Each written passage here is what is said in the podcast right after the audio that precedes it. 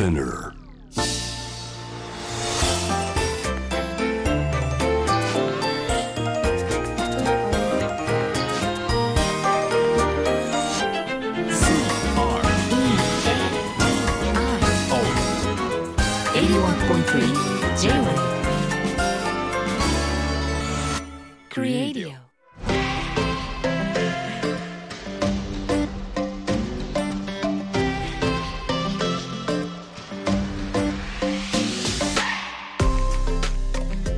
こんばんは、粘土の佐藤貴です。こんばんは、クリス智子です。デザインを音で楽しむ ジェイウェーブ クリエイティブの時間となります。お願いしますえー、ちょっと衣の話衣の話ちぐみさんからメールです、はい。えー、前々から気になっていた大木さんの衣、まあ、衣食住の衣かな、はい。えー、お伺いしたくメールしました、はい。仕事着はシャツから靴下まで一つのパターンと決めていらっしゃるとのことですが、はいはい、就寝時には何をお召しですか？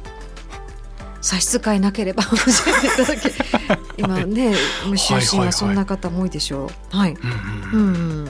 どう、どうですか？僕はもう一貫してもうここじゅうねん以上ずっと同じものを着続けてますけど、うんはいはい、家の中と外で変えてる状態ですね、うん、なので家にから家に外から帰ってきたら白いシャツと黒いズボンを脱ぎ、はい、着るのは、えー、リカバリーウェアですね。おジャージみたいなやつ、ねはい、なんか繊維の中に何かが入ってるらしく、うん、着てるだけで疲労が抜けるというそうでしたね、嘘か本当か分かりませんが、うん、なんかそれを着てることでこう心が安らかになるかなっていうことで、はいはい、だからもう犬がすぐに分かるんですよ。僕が白いシャツをもう手に持った瞬間に外に出るんだって分かって反応しますね。連れてってくれと、まあ、分かりやすいですもんねそ、まあ、人生でに種類しか洋服ないと犬でも分かるっていうあこ中なんだ外なんだ、うんうん、家の内外が分かるみたいですけどね。もう家に帰られたら帰ったらもうリカバリーにそうなんです。リカバリーモードにでもリカバリーモードになると犬が寄ってくるんですよ。だから多分犬も分かるんじゃないですかね、うん、この衣服の近くにいると疲労が抜けるっていう犬と一緒に多分疲労を抜いてるんだろうなって思ってますけどね、えー、でそれでも実感としてはまあ検証中まだわかんないですけど検証中ですねいや逆に言うとこれを今脱ぐとものすごく疲労が出てくるんじゃないかっていう不安からあの脱げなくなっているっていうのが正しいかもしれないですね。前それ伺って興味あったんだよな。そうですよね、はい、リカバリーちょっと一回着てみてください。どんな感じで疲労が抜けてるかっていう、うん、僕もわかんないです。むしろ慣れすぎちゃってるかもしれない。ああなるほどね、ねでその白シャツもリカバリー素材にしたらそれ最強ですよね常に確かに常にリカバリーを求めているっていうねはい、えー、ちぐみさんもありがとうございました。さあ続いてもメッセージご紹介いきます、えー、パピコさん、はいえー、日曜日の夜の頃クリエイティブもよく聞いていました、えー、その中で佐藤さんがおそらくご自分でデザインされた時計についてお話しされている回があったと思いますが、そこで時計はじゅうじじゅっぷんの時のデザインが一番綺麗に見えるという言葉が出てきたような記憶があります、はいはいはいえー、私は腕時計が好きで新しく買おうか今迷っているものがあります。大木さんはカバンを持ち歩かないということですが腕時計はいかがですか？クリスさん腕時計お好きですか？お二人の腕時計感を聞かせていただけると嬉しいですと、うん、ほうほうほうなるほど。まずこのじゅうじじゅっぷんおっしゃってましたね。そうですね、あの結構時計がこう雑誌に載ってたりですとか、はい、広告で使われる時ってじゅうじじゅっぷんにセッティングされることが多いんですよね、うん、なんかまあ一般的にじゅうじじゅっぷんが一番美しいバランスとされてるんですけど ね、はい、なんかねあまりそこ意識しないで広告とか多分見てると思うんですけどおっしゃってからなるほど、まあ、それでいうと時計の広告ってポージング変な時多いですよね。なんかこう時計を見せなきゃいけないんでそうそうそうこう手をやたら顔の近くに持ってったり、ねはい、顎に当てたりそうなんですよね、うん、なんかこう無理してる感はちょっとあるなっていうでも自然にこう雑誌見てる時にはそんなに気にならないんですけど、はいはいはいはい、冷静に見るとちょっと気になるっていうのは、うん、ちょっと男の人とかもねゆったりソファにして雑誌読んでるんだけどめちゃめちゃ腕には力入ってるからそうですよ、ね、ガッツポーズしてるような感じでどういう状況っていうのは結構ありますけど、はいはい、そうなんです。でこのじゅうじじゅっぷんっていうところからネーミングを取っててんてんっていうブランドを粘土オリジナルで以前、はい、作らせていただいて、ね、しかもてんてんってあの数字の分と時間を分けるときもてんてんが表示されているのでデジタル表示になるそうですね。そしててんてんっていう、うんうんうん、そうなんですそうなんです。そうだそうだあれは飛行機の窓を意識したっていうのも一つありましたかね。楕円形のものがあったり、素敵です。あとはドラフツマンっていう製図用具からモチーフをいただいて、うん、ガラス面に直接数字をプリントして、うん、そうすると針がその数字の裏を通ってるような感じだったり、はい、光が当たると数字の影が文字盤に落ちたりとかっていう、うん、そういう表情を楽しみましょうっていう時計だったり、いくつかデザインをさせていただいてますね。うん、そういうのって逆に写真撮るの難しいですね。はい、いやそうなんですよねそうなんです。パッと見っていうかうわ、はい、うわっていう細工ですけど、デザイナー的なコメントですよね、うん、今の完全にいやそうなんですよねうん、そうなのね。でも、はい、あれすごく素敵ですよね。そうなの、なんかやっぱり大木さんで年度デザインっていうのもあの分かる、バッと分かるようなところもあるし、色も素敵だし見てほしいです。うん、まあ、以前あの椅子のデザインがいかに難しいかっていう話をさせていただいたと思うんですけど、はいはい、家具だとやっぱり椅子なんですけど、はい、こうプロダクトだったりするとやっぱ時計っていうのはすごいいろんなこう考え方があるので、お恥ずかしい恥ずかしいですね。あんまりそこはそうなんですよそこじゃない、いや恥ずかしいです。恥ずかしがってたから、しかもあの、うん、椅子以上にその機能性が少ないというか、まあ、当然時間を伝えるという機能あるんですけど、最近やっぱりスマホを使ったり、はいはい、腕時計がないと困るっていうシーンがだんだん減ってきてますよね。しかも例えば、えーと、男性で働いている方だったりすると、以前だと皆さんバシッとスーツ着ていて、はい、で腕時計をしないとなんとなくこう締まりがないみたいなのがあったと思うんですけど、だんだんこうカジュアルになっていくと、腕時計をするシーンっていうのはだんだん減ってくると、ね、何のために腕時計が必要なんだろうみたいなアイテムなだけに、それをどう解釈するかというか、はいはい、なのでデザイナー側からすると、何かこう物をデザインするというよりもこの時の流れというか、うん、どうその時間というものを感じさせるかとかっていうテーマになりがちだったりしていて、なのでプロダクトとしてはすごく深いものになりがちだったりはするんですよね。うん、なるほどね、そうですね。機能としてじゃないところでつける。そうなんですよ。大木さん普段あんまりつけてらっしゃらないですよね。はい、毎回そうですね。バッグいっぱいデザインしてない、バッグは持ちませんとかT シャツも着ないし T シャツも着ないですし、うん、腕時計はしないですね。僕学生時代、そうなんですよ、学生時代まではしてたんですね。うん、えー、で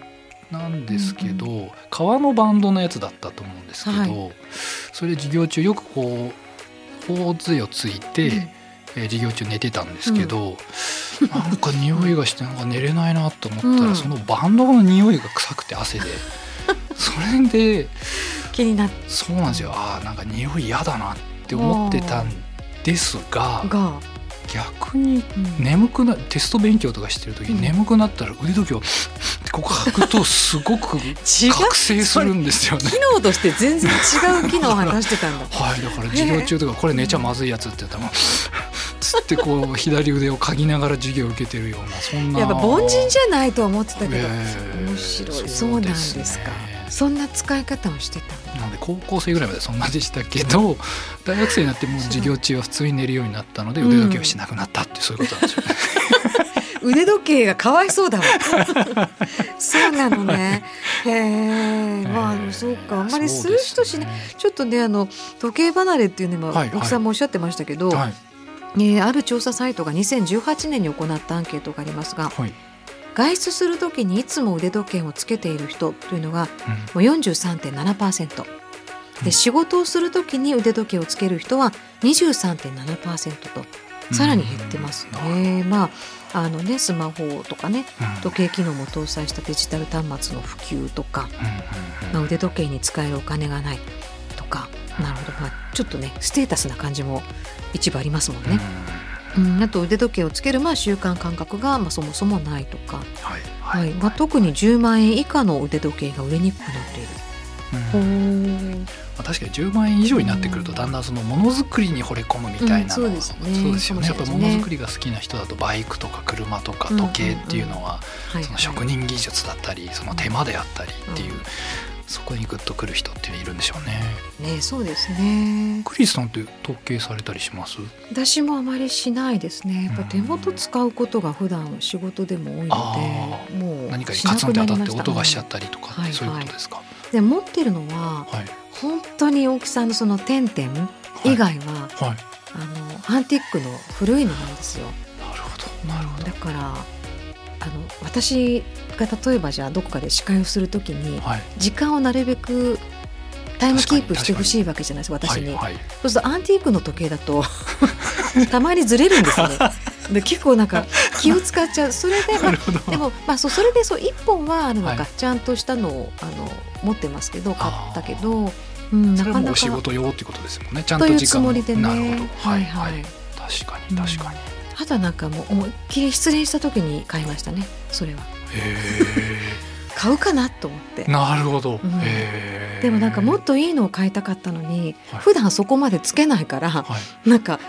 すごいなんか結局迷ってそこは冷静だったんですね不思議と冷静になるんですねそこは、うん、なんかうん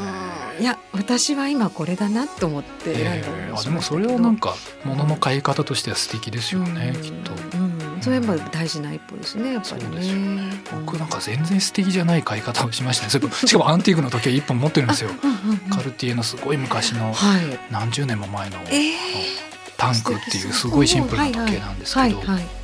これがひどい話であの、うん、テレビ番組でいちじかんの番組かな、うん、ドキュメンタリーみたいなやつで、うん、石川二郎さんが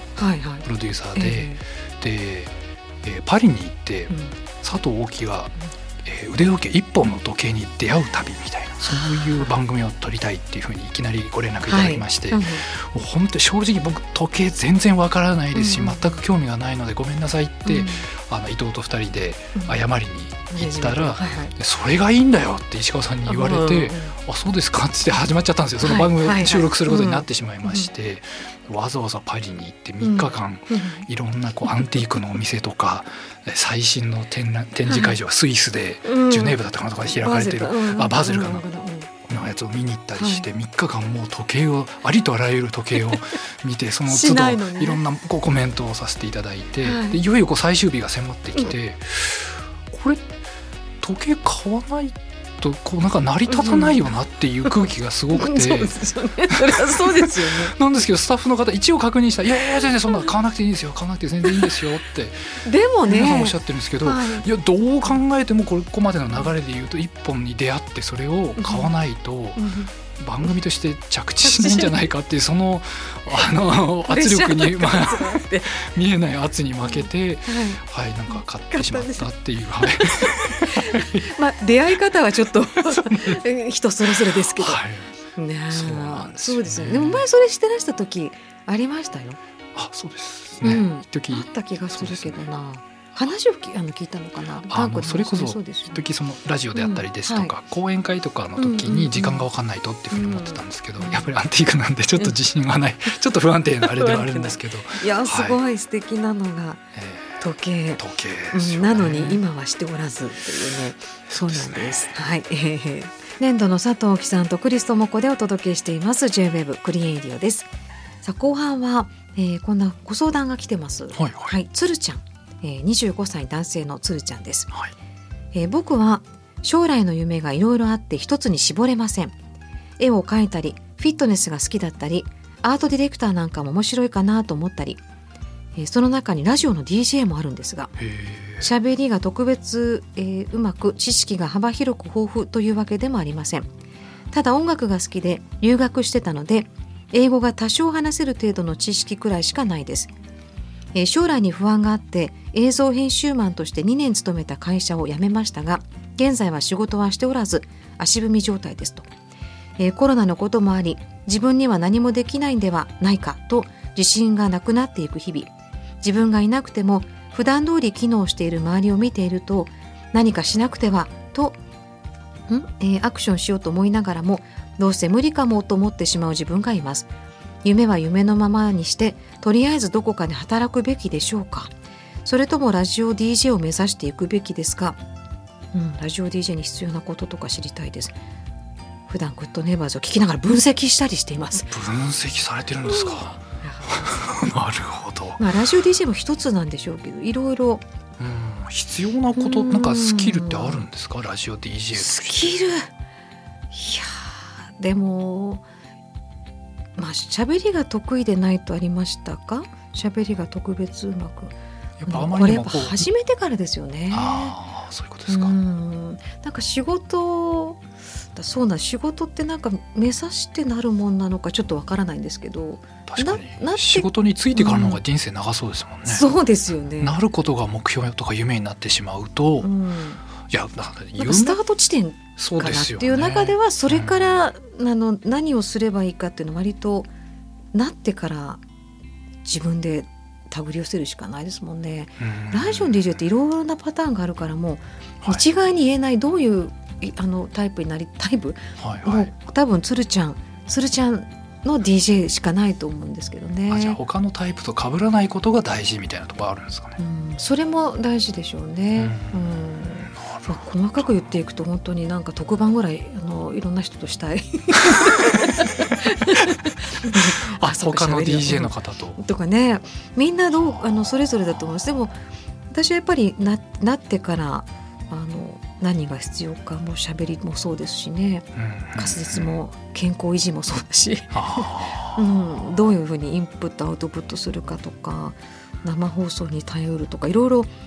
ありますが、そういう意味ではプロセスの方が大事ってことですよね、うん、その過程というか、うん、その目標を持つ持たないってさほど重要ではないのかな、うん、なのでこれ夢は夢のままにしてっていうか、うんうんうん、夢を持ってしまうことの方が僕は怖いなって思いますけど、それが、はいはいはいえー、と夢を持ってしまうと、うん、叶わなかったらへこむし、うん、そうですね、叶ってしまっても、うん、そこで一回終了してしまうというか、うん、その月何していいか分からなくなりそうですよね、うん、そうですね。なので叶っても叶わなくても不安になってしまうんであれば、うん、夢はあえて持たずに、うん、なんか目の前のこと一歩一歩やってる方がいいのかなとかって思ったりもしますけどね、はい、なんかあの写真家の上田昌司さんという方がおっしゃったんだけど、はい、あの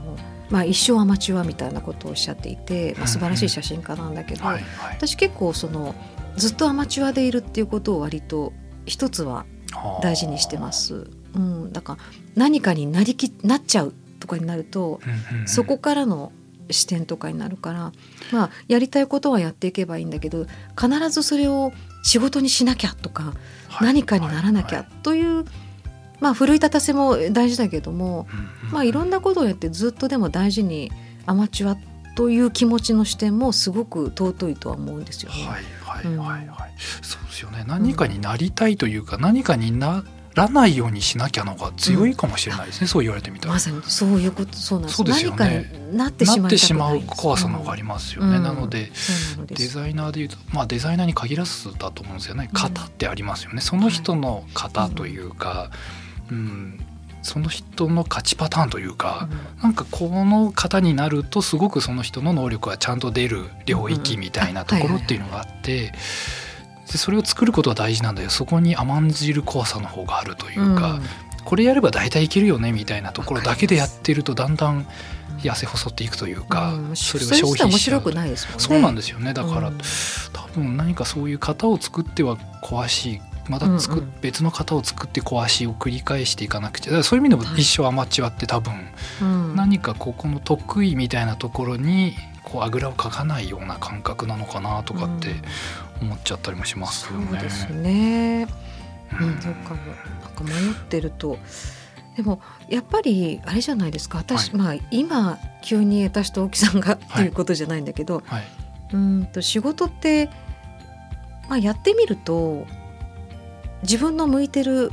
分野って必ず活かせるっていうか仕事に結構鍛えられるというか、うんうん、ありますね、うん、なので自分が本当に自分にとっていいと思ってることが果たしていいかっていうとものすごく違う時もないです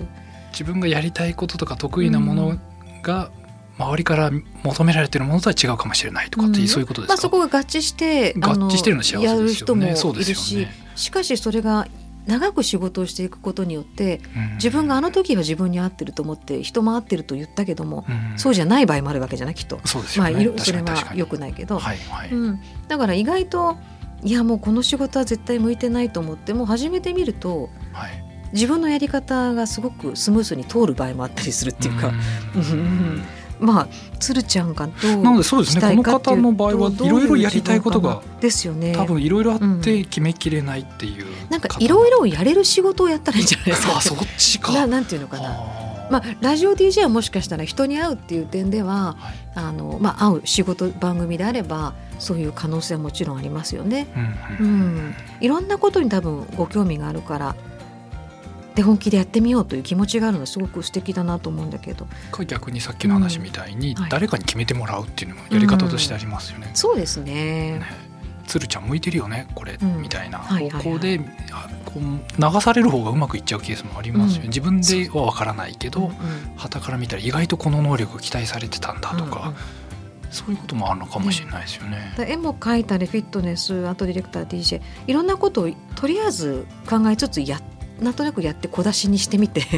まあ反応をちょっと見れるぐらいに、ね、今いろんな方法あるから、はい、やっぱりちょっと文章を書いて、はい、あのまあ、ブログとかツイッターとかなんかインスタやるの か, か意外といいね写真いいねなんて言うとやっぱアートいいのかなと か, 確かに自分から発信できますもん ね,、うん、ね今、うん、ちょっと反応を見ることが今できる時代だからそういうのも一つですね。確かにね、うん確かに、うん、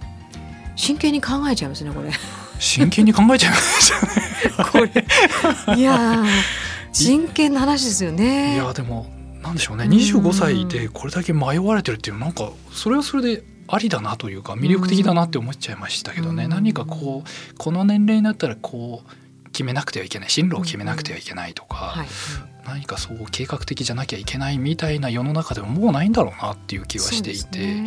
今まで積み上げてきたものをリセットしてもいいんだろうなとか、迷ってもいいんだろうなっていう気はしますけどね。ジェイウェーブ クリエディオ、今夜もお別れの時間となります、はい、えー、さてもう一つ、はい、パッタイ店長さんから少し前にちょっといただいてたんですが、はい、男子トイレ、うん、かっこおしっこの方のデザインってあれが合理的な形なんですか、うん、えー、汚い話ですがいつもトイレの周りの床がびしょびしょですよねというね、まあ、こういう、うんうんうん、なるほど、確かに奥さんデザインしてくれないかなとおしっこしながら考えてます。いやいやいやこれはですね、うんはい、まず床がびしょびしょになる原因っていうのは僕はなんとなく分かってるんですよ。そのとんでもない人がバーって一人でばらまいた、うん、ぶちまけたわけではないんですよ。そうですね、積み重ねなんですねこれって。なるほど、少し最初の人が少しこぼれてしまった、はい、ふたりめの人がそこを踏まないように半歩下がってやるとまたちょっとだけはみ出ましたで今度またそれが領域がだんだんだんだんこの積み重ねによって気づいたらバスケットボールのスリーポイントスローみたいにかなり離れたところから用を足さなくてはできないじゃん。そうなんですよ、うん、だからそのやっぱり最初のちょっとした跳ねが全ての原因なんですよね。あでもそれってなんか気になりますよね。そうなんですよね。なんかそういうシステムないんですか。多分だから角度の問題もあると思うんですよ。入射角と反射角じゃないですけど、その角度ちゃんとこう吸収するというか、あるいはあれってリニアじゃないですか。あれってリニアじゃないですか。あの線状のものをこう分散させることでエネルギーは多分、うん、あの吸収されるので、はい、それが外に飛び散るっていうことがなくなるのかなとかっていうのはいつも思ってますけどね、うん、あれって誰がっていうデザインって話じゃないんですね。ね、あれはああいうものになっちゃってた、そういうものこそデザインのこれから可能性あると思いますけどね。そうですよね、うん、それとは全然関係ないですよ。あの男性用の小便器って意外となんか、うん、なんかガーリーな名前で不思議な名前が多いんですよ。なんか最近見たらロマンシアとかあるんですよ。えすごくないですか。そのえ小便器の名前が商品名です。あのブランドとか商品名として名ロマンシアみたいななんかいいわかんない、うん、違和感ありますけどね、うんうん、言ったもん勝ちなのかもしれないです。なんかロマンシアな感じだねっていうそういうそこででもそれ知られてないからねそうですね、あ知られてないっていうかその最初パッと見て書いてないからあ確かにそうですよね。でもなるほど、うんうんえー、何なんだろうね、まあ、この辺はあのメンズはちょっとこううんうんうんっていうとこでしょうし、うん、そうですね、うんはい、なるほど、まあ、こういうちょっと合理的な形どうなんだちょっとデザインしがいですね。これまた次回以降も掘り下げたいですね、テーマとしては、はいはいおいおいじゃあそろそろ終わりかな、えー、今日は、まあ、こんな風にひどい流し方がひどい、はいええー、なんでだなかなかちょっと小便器は閉められずそうですねそうですねすいません、はいえー、メッセージまあ、トイレの話は大木さんがお好きなんで、うんはい、もういつでもですねいろいろ普段からねあの、はい、来てるんですけど、うん、あのそういう話でもいいですし何でも日常の気づきなど番組へメッセージをお待ちしております。今夜もありがとうございました。ここまでのお相手は年度の佐藤大樹とクリス智子でした。